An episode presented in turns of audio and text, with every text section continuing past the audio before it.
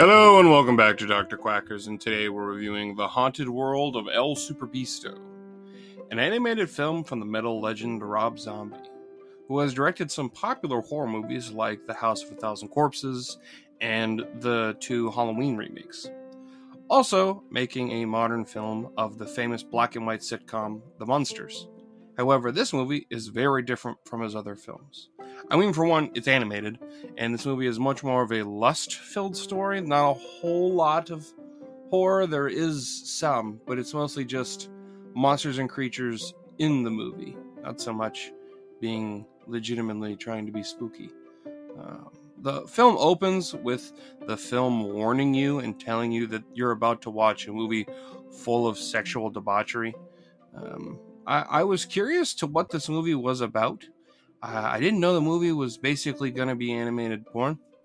Um, like, I'm not offended by the level of nudity and sex in the movie, but I was just surprised that it was the center of the movie, if that makes sense. Like, it's to the point where there's a song in the movie about why it's okay to jerk off to cartoons because Japanese people do it. Uh, it's, it's whatever. I mean, everyone's got their thing. It's not necessarily mine, but you know, okay. Even all the jokes are centered around that subject as well.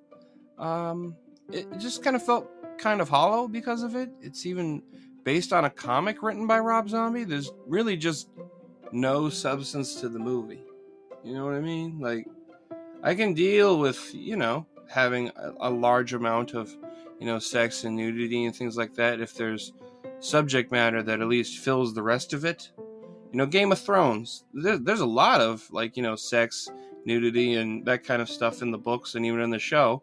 But there's a great story underneath, so it, you know, doesn't just feel like I'm watching or reading porn. And that, that's not in, it's not in this one to be perfectly honest with you. Um, I it was pretty disappointing because I am a huge Rob Zombie fan, mainly of his music. Uh, I've been listening to him since I was five years old, so well, I remember being like 12 and 13, and then I found out he made horror movies, and I was like, "Fuck yeah, let's check those out."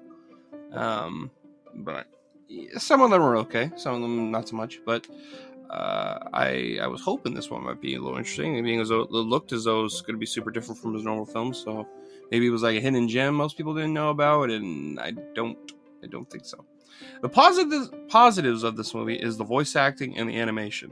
The cast had some big voice actors. The cast being Tom Kenny, Sheri Moon Zombie, Tom Papa, Paul Giamatti, Rosario Dawson, Brian Posehn, and Danny Trejo. Uh, I did enjoy the performances, even with the subject matter being kind of lackluster. Um, yeah, I was I was like, really? I'm not gonna lie. Out of all of the cast, the one that kind of surprised me the most was Rosario Dawson, because I I knew her voice sounded familiar, but I couldn't exactly place it. And the main reason why it surprised me so much is the character she's playing. She's basically playing um, a stripper that is very ghetto.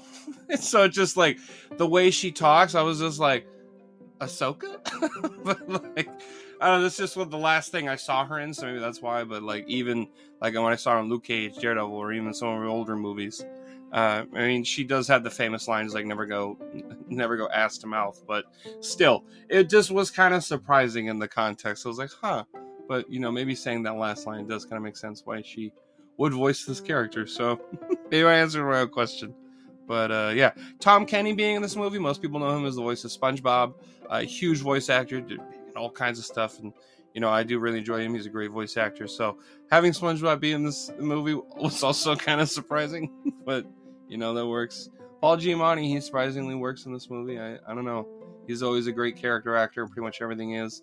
Uh, most people nowadays kind of know him as the Rhino. Mean, he's like, I am the Rhino, like that shit. That's that's that guy. But yeah, Danny Trejo being in this isn't surprising. It's Danny Trejo. He's like in everything, and he's also been in other Rob Zombie movies. So yeah, I mean, like I said, if you really enjoy sexual content that isn't only porn, then I'm sure it'll be right up your alley. I, I will. I mean, there is some stuff that isn't porn in this movie, obviously, um, but if you're looking for not, not just porn, then this is right up your alley, I guess. Uh, the animation isn't anything crazy. It is a similar style that a lot of cartoons did during this area. Uh, era, uh, reminding me a lot of my gym partner is a monkey. I don't know why, but I was just like, this is what it reminded me of. I'm like, just kind of reminds me of my gym partner is a monkey.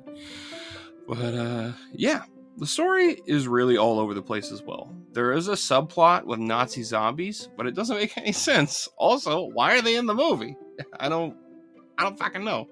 There's no reason for this part of the movie uh, being in the story at all. To be honest, I don't know why it's in it. It doesn't really connect at all. They don't ever have a, a relevant role to the story. The main part of the movie is that the bad guy, Doctor Satan, who is also a reference to one of his previous movies, House of a Thousand Corpses, is looking for a woman with the mark of the beast on her butt cheek so that he can marry her and become Super Satan.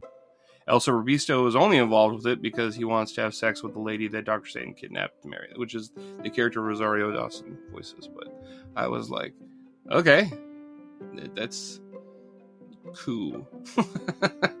um, yeah, I was like, that's this is the story. Okay, all right then.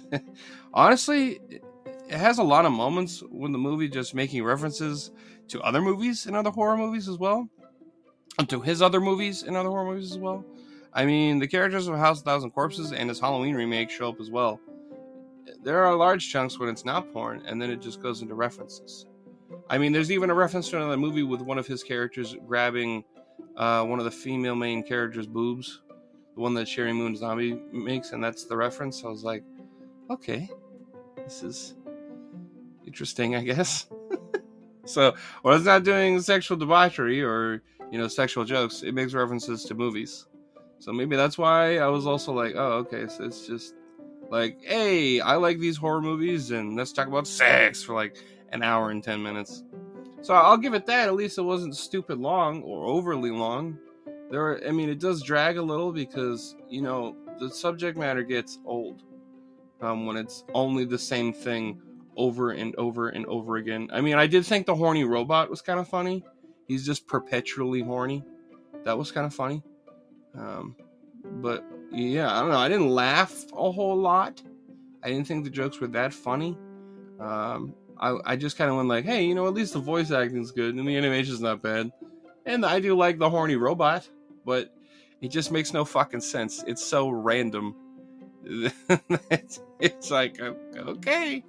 There's like no I think if the movie was a little more grounded in, in in the sense of like you know having a bit more coherence in its storytelling and its characters and what's going on, it would work way more.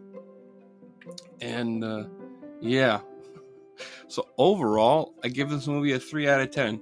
It's not a good movie um, in any sense of the word, but if you're interested in Rob Zombie or if you're interested in the kind of subject matter that's in it, then I recommend it to you. Um, I didn't have a bad time. Uh, I, I just was like, wow, this is really stupid. But uh, yeah, it, it, had some fun moments. Like I said, I thought the horny robot was really funny, um, and the voice acting's good. So yeah, well, I hope you enjoyed this review. If you did, I've reviewed a bunch of other spooky movies. Uh, this is the spooky season of the podcast, so until November, I'm doing all spooky horror movie type stuff. So if you're interested in that, drop a follow on whatever app you're streaming through. That we get a notification when I post a review. I did this last year, and I did it the a little bit of the year before. Um, mostly the last two years, I've been doing it much more strictly. But yeah, I've also reviewed all kinds of other movie movies, TV shows, and anime. So check that out as well. It's much appreciated. So thank you, and I hope you have a fantastic day, my friend.